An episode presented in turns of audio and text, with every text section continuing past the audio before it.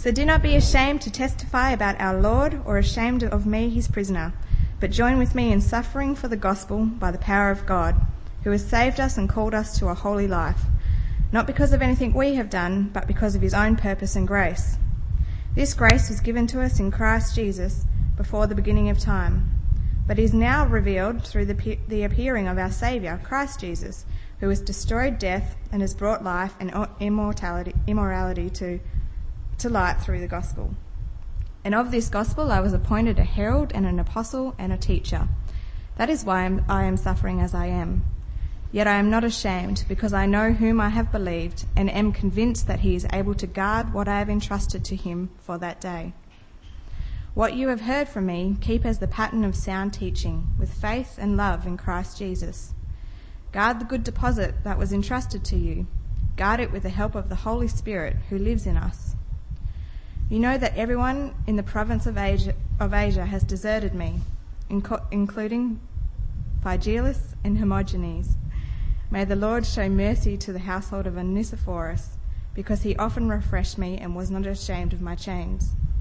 On the contrary, when he was in Rome, he searched hard for me until he found me. May the Lord grant that he will find mercy from the Lord on that day. You know very well in my many ways he has helped me in Ephesus. So we're in the middle of a series on 2 Timothy. Uh, last week we looked at the first seven verses. This week we're looking at the next few. It's a great book of the Bible because it's about a guy, Paul, who's writing to a good mate of his, Timothy, who's really struggling at the time. And he wants to really encourage him in his walk with Jesus and uh, to stand up there for him. So it's a good one, isn't it? It's a good book for all of us to think about. It's a good book for us to read through and contemplate. It's a really passionate book because Paul loves Timothy uh, amazingly. He's like a son to him. It's like his own blood. And he desperately desires for Paul to really grow and stand firm. So as you read through it, take some time just to look at some of the words that he uses because they're really passionate, loving words that he has for Timothy. And you gain a sense of his feeling as you read through it. So we're going to look at uh, this next part of it this morning. So as we come to do that, let's pray. Heavenly Father, we give you great thanks for your word. We thank you, Lord, that as we look at it this morning, that you'll open up our hearts and our minds to hear what you have to say to us. We, Lord, we pray that we won't be just people who hear your word, but we'll be people who are impacted and transformed by it. We pray, Lord, this morning as we look at this passage in 2 Timothy, uh, that, Lord, we will see what you desire for us to do. In Jesus' name. Amen. I don't know whether you're aware of this, but before I was a mad keen Broncos supporter, I was a mad keen Hawthorn supporter. Uh, if truth be known, I'm actually more of a mad keen Hawthorn supporter than what I am of a mad keen Bronco supporter. If truth really be known, I love AFL more than league and rugby too, but uh, just that's underneath there. But uh, as a mad keen Hawthorn supporter, I've uh, had some great years. Last year was a great year, and there were many years before that that were great too. And because I've had some great years with Hawthorn, I've done some things that really show how much I love them. Uh, back in 1979, I went to the grand final with Hawthorn versus North Melbourne with my father and uh, my uncle. And my father and my uncle are North Melbourne supporters, so they bought tickets in the North Melbourne stand. So I was the only North Hawthorn supporter in this whole North Melbourne stand. I had my orange and brown, they had their blue and white on. Now, it was really good because Hawthorn won. So I told everyone in the stand about that. I told them as I walked down the stairs. I told them as I was on the train. I told them in the hotel. I told my dad as I was going home in the plane. I told my parents when I got home. I told everyone that Hawthorn won. I was confident about it, so I told them. Well, in 1987, Hawthorn played Geelong. And at that point in time, I drove a Renault 12, a brown Renault 12, if you know what they look like. Probably not a great pickup chick car, but it did the job for me anyway.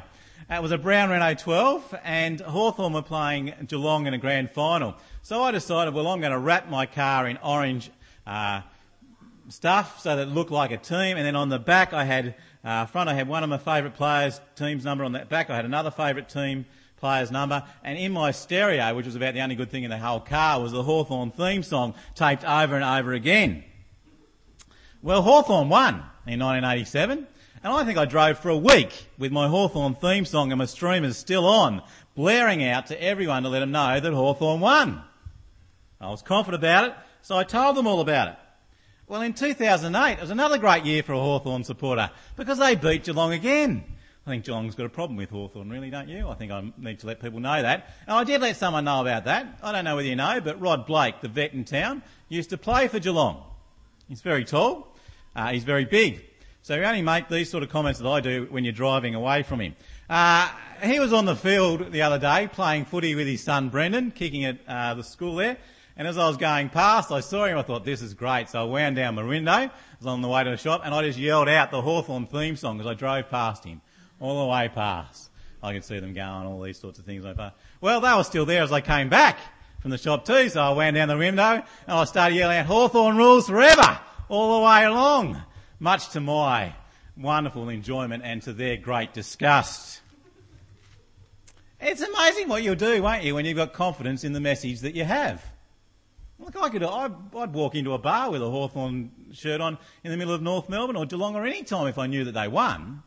I can do just about anything when I'm confident about those things. It's amazing what we'll do, won't we? When we're confident in the message that we have. When we're confident in the person or the product that's around us. People go on TV, people get dressed up in colours, they paint themselves, they give all their money, they make as much noise as they can when they have confidence in something they believe in. What do you have confidence in that you'd make a loud noise about? What do you have confidence in that you would drive around in a Renault 12 with it on the speakers, blaring out? What confidence would you have to drive around in a Renault 12, I suppose, is the first one, really. But what confidence do you have? What, what do you have your confidence in? What confidence do you have in Jesus? Or are you a little bit ashamed about what you believe or about letting people know what you believe? Is it hard for you to let people know what you do on Sunday morning or where you go on Tuesday night? Is it hard for you to say that I don't want to watch that porno clip on the bloke's phone because you don't think it really honour Jesus? Is it hard for you to tell people why you're so excited about life, why you have a purpose in life, why you're really driven in your life? Do you feel just a little bit ashamed of Jesus as your king? Well, can I say, if you do, you're not alone. Lots of us do. And lots of us do at different times. I do at different times. There's times when I step back from telling people what I actually do for a job. There's times when I'm not too sure what I should say. And it's pretty sure that Timothy in this book to Timothy felt ashamed of Jesus at times as well. And Paul knows this. You know, there's one of the great things about the Bible is it's just not this airy fairy mystical book out there, but it's such a practical book that just nails you where you're at and speaks to you in the situations that you're in. And Paul speaks to Timothy here in 2 Timothy and he wants to give him a G up. He wants to give him a motivational talk. He wants him to get out there and put Jesus on his stereo at a full bore. So look at what he says to him in verse 8. If you've got your Bibles, make sure you've got them open because we'll quickly look through it together. Look what he says to him. So do not be ashamed to testify, Paul says to Timothy. That is, don't be ashamed to talk about. Don't be ashamed to preach about. Don't be ashamed to teach about. Don't be ashamed to talk to your next door neighbour about our Lord. I sometimes think that we think that we're the only ones who find it tough to tell people about Jesus. That we're the only ones who feel that our faith is a dud. That we're the only ones that feel that we're failing as a Christian. But if you look here in this passage, you have probably one of the most powerful, earliest preachers of the gospel who impacted the world, who's under the pump, who's feeling all that. Timothy is feeling like that. Timothy is feeling like he's just unsure where he's at. Can he keep going at this? And Paul comes beside him. And his very last letter that Paul writes before he dies, he comes beside Timothy and he says, Come on, mate. Hang in there. You don't need to be timid, mate. He says back in verses 3 to 8, if you go back there, this is what we looked last week. He says, Mate, you've got a solid faith. Hang on to it. You've got solid friends around you who will encourage you. You have a faithful family who wants you to love the Lord. God has gifted you. God has given you your spirit. He's given you all the resources at your side. Hang tough, mate. Don't shrink back. You can speak about Jesus. You don't need to be ashamed of him or me. Look, Timothy, I might be in jail. All my mates might have deserted me, but that doesn't mean that I've lost. No, I still have confidence in Jesus that he'll hold me and pull me through. So Paul is saying to Timothy, come on, mate, hang in there. Paul is saying to you and I, when you feel like that, hang in there. God is there for you. And in verses 9 to 12, he outlines why we can hang in there. He outlines why Timothy doesn't need to be ashamed. He outlines that Timothy, rather than being ashamed, you can have confidence, mate. You can do it. Because he tells him knowing the truth and experience the truth engenders confidence, doesn't it? Knowing what you thought was true is true gives you a huge boost knowing that our salvation is sure in Jesus, that He's conquered death, that now we can live for eternity, gives us a huge boost. And that's what Paul says to Timothy in verses 9 to 12. It's a beautiful passage, and he says it to Timothy, and he says it to you and me here this morning. Look at what he says in verse 9. God who has saved us and called us to a holy life. This is a beautiful statement. It's worth almost spending a whole sermon just on these few words, really. You see, he says there that God has saved us and called us to a holy life. God has saved us.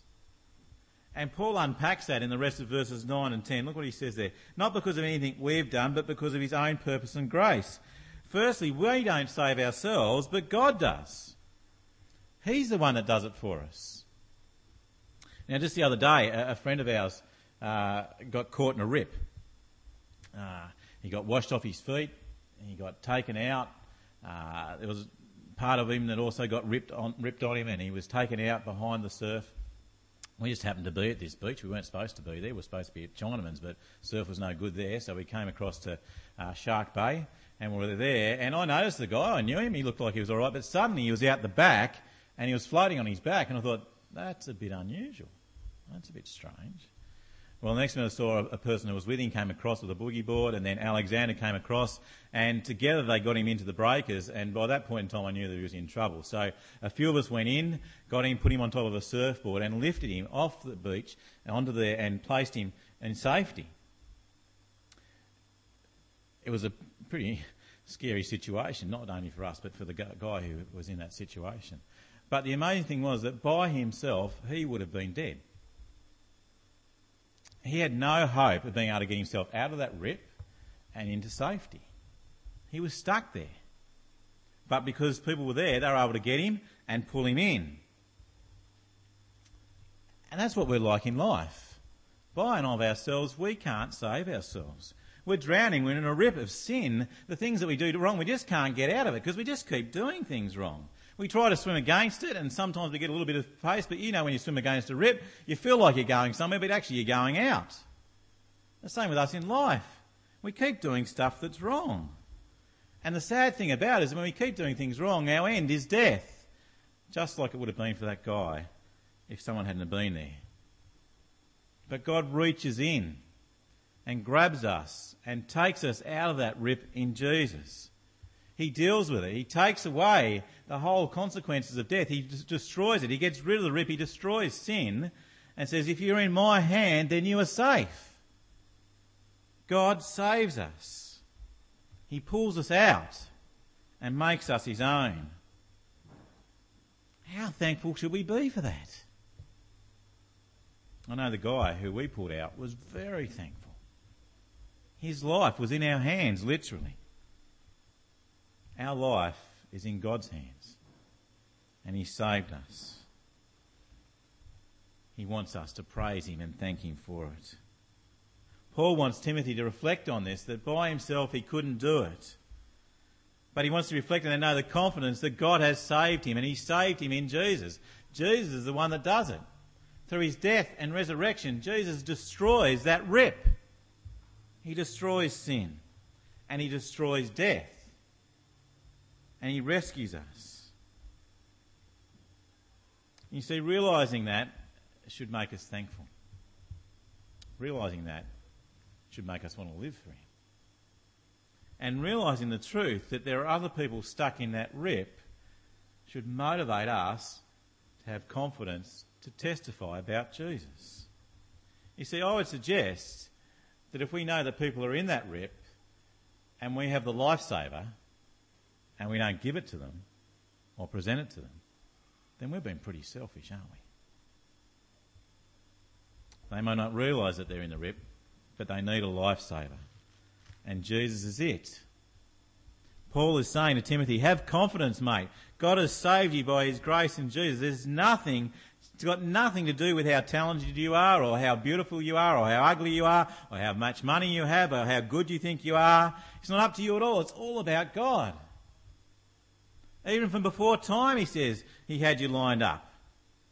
So mate, if you want to have confidence in anything, have confidence in God. He is where it's at. That should give you the confidence to get out there. He saved you. He's had you lined up before eternity. He's got your, his hand on you. He's had his sights on you before time even began. And not only that, but Jesus has been, brought life and immortality to light, he says. You notice that too? It's life and immortality. It's not just heaven. It's not just pie in the sky when you die, though that's great. But it's here and now too. He gives you life now and eternity as well. That's a brilliant option, isn't it? That's what he does for us. And life now means a life that is a holy life. He's, he saved us and he's called us to live a holy life, he says. Which is to live a life now that loves God with everything that we have and everything that we are and loves each other as much as we possibly can. You see, that's our purpose of our life here. We are to love God with everything that we are and love everyone else as much as we can. That's the life of Jesus. That's what he did. That's how he lived. He loved God perfectly. He did everything that God wanted him to do. Everything Jesus did, he did to please his Father. All he did was in obedience to him. Our purpose is exactly the same, is to live holy lives. In whatever sphere of life you, you live, your work, your family, your school, your community, what any, every sphere you're in, is to live a life that loves God with everything that you have and loves everyone as much as you can.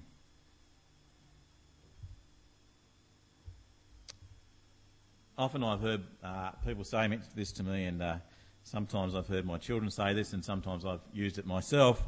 Uh, when I do something and I know that it's not quite right, I say, yeah, but everyone else does it, don't they?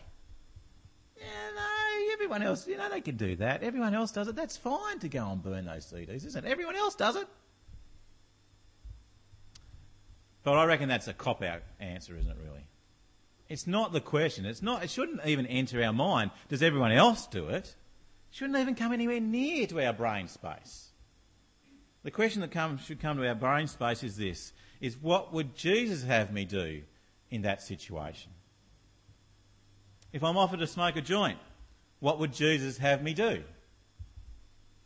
If I have the opportunity to fudge my tax return, what would Jesus have me do? If I'm really peeved off with my teacher, what would Jesus have me do? People around me are gossiping about a person we all know. What would Jesus have me do? I have the opportunity for a job, but it will stop me from getting to growth group and Sundays. What would Jesus have me do? You can put just about any scenario in there, couldn't you? And it's not about me being legalistic with you and telling you how to answer that, because you've got to answer that. You've got to say, would, what would Jesus have me do here? Not what does everyone else do, but what would Jesus have me do? And I guarantee you, if everyone here in this room and everyone who comes to this church started to do that, we would start to look like people who lived holy lives. Now, I'm not saying we don't already, but I'm saying we'd look even more like that, wouldn't we? If we started asking that question first before we did anything. And don't get me wrong, it's not easy. It's not an easy thing. Uh, living to please Jesus is not an easy thing to do. Actually, more than likely, you're going to suffer a bit with, by doing that. And that's what 2 Timothy, we're going to find out a little bit more about that later. But in the midst of that, we will have joy. In the midst of that, we will have confidence. Because we have the Spirit, we have God's gifting, we have family, we have faith, we have friends, we have Jesus. We don't need an extra set of steak knives or a free holiday. We just need Jesus. Give, God gives us all we need to live now and for eternity. And Paul says to Timothy that that should take away your timidness. That should take away your shame. That should give you all the confidence you need, mate. For you here this morning who haven't put your trust in Jesus yet, can I encourage you to do it today? He will hold you. He will pull you out of the rip.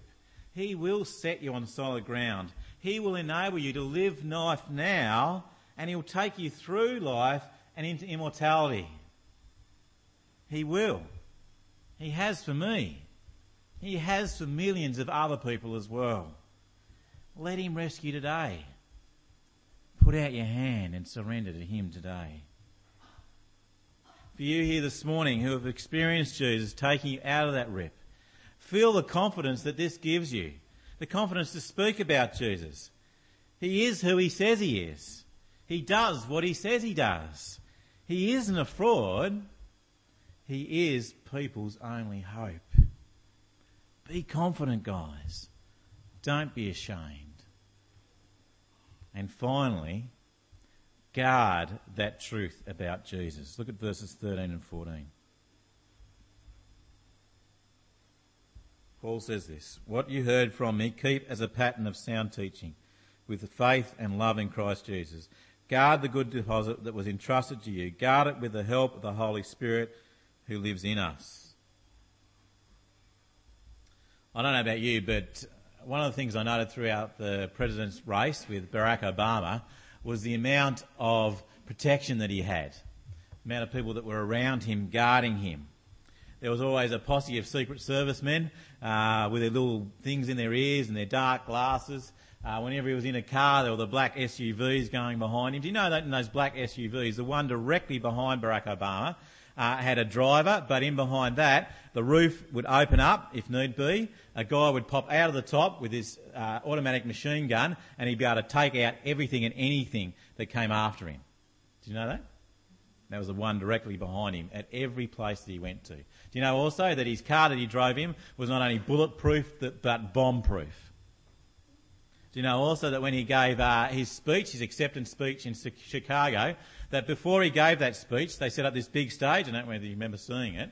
They set up this big stage, and the days before, they actually got guys to stand on there, and then they set up snipers throughout the buildings around the place, and then they got them to shine their their laser guided guns on the guys standing where Barack Obama would be. And then, when Barack Obama came out, they set up these 10 by 15 foot bulletproof glass on either side of him so they couldn't shoot him. They had that all around him. And when he was at the inauguration, did you see that too? Uh, I think everyone had a heart attack when he got out of the car and started walking. I think that just about blew everyone's mind.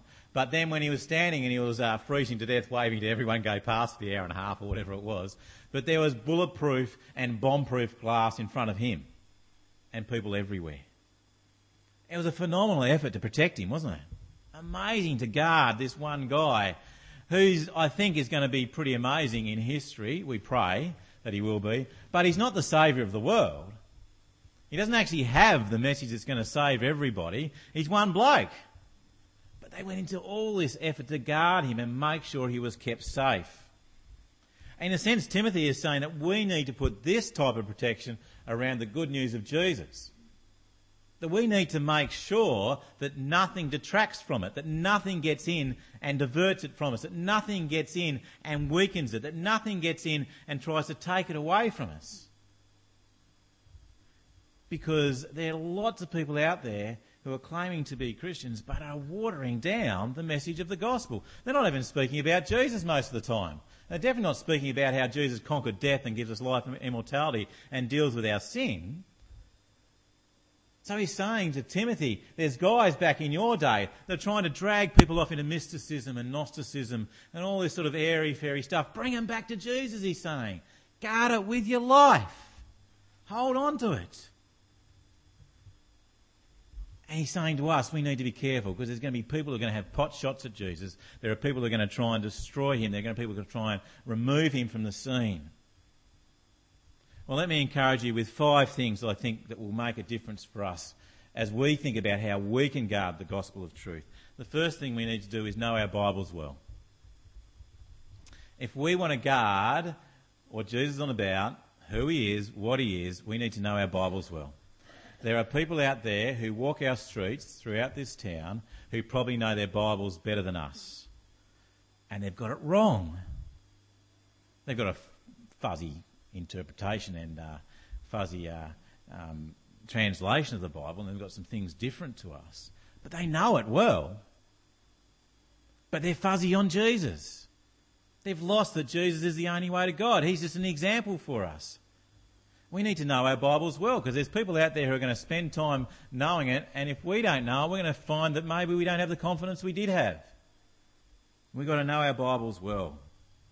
We need to be careful who we listen to. There are lots of people out there who want our ear. We need to be careful who we listen to. Not everyone on Christian radio is worth listening to. Not everyone on Christian TV is worth listening to. Not every book that's out there is worth reading. Again, I'm not into telling you which ones you need to and don't do, but we need to be careful. If they're watering down the gospel of Jesus, don't watch it. If they're watering down the gospel of Jesus, don't read it. If they're taking you in another direction that Jesus is the only way to heaven, don't read it. If they're trying to take you off in different tangents, don't read it, don't watch it. We need to be careful. And the other thing from a denominational position, and it's something you may not have thought of, but you've got to watch what our Bible colleges are teaching.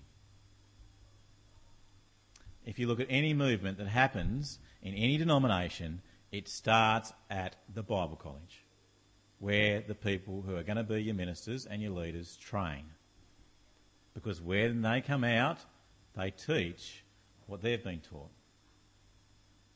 Now, you might say, well, how do we do that? That's a good question.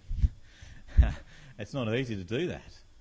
But as a little congregation, we can make sure that when I go down to the places which makes decisions about who's going to be principal or who decides what, who are going to be the lecturers, that you want to be getting my ear and say, Paul, I want you to be in that meeting. I want you to be voting about that. Or our elder who goes down when they go down occasionally, you want to get in their ear and say, mate, I want you there this year because I want you voting about that. It's vitally important to the direction of our denomination who leads our colleges. So let me encourage you that. And the last one I want to say is, fifthly, that we have the Holy Spirit that helps us to guard that. That's what Paul says, doesn't he? He says we need to trust in the Spirit. We need to be open and ready for the Spirit to work in us. We need to be listening to what He has to say to us and know that the Spirit will only back up what the, the Scriptures say and the Scriptures will back up what the Spirit says. And if they conflict, then it's not the Spirit you're listening to. We've got to listen to the Scriptures because the Spirit will only back up what the Scriptures say. We need to be listening to that. It's tough, isn't it, sometimes, to be in a conversation and give a Christian perspective. It's tough sometimes to be chatting with a mate and he asks, What have you been doing on Tuesday nights? It's tough sometimes when you're out with friends and you stop drinking to say, Because I don't think that would honour Jesus if I got drunk. It's tough sometimes to tell people that the only thing that got you through that illness was Jesus. It's easy sometimes to be ashamed of Jesus, isn't it? But can I encourage you, you don't need to be. I don't need to be. We can have confidence that Jesus does save, that he gives us life now and eternally, that He transforms us, that He has given us faith, that He has given us friends, that He has given us His family, He has given us gifts, He has given us His Spirit, He has destroyed death and brings life and immortality to life and enables us by His Spirit to live holy, godly lives. That's something that is worth having confidence in and to tell others about. It's something worth putting on your stereo and blasting out through your whole life. Let's pray.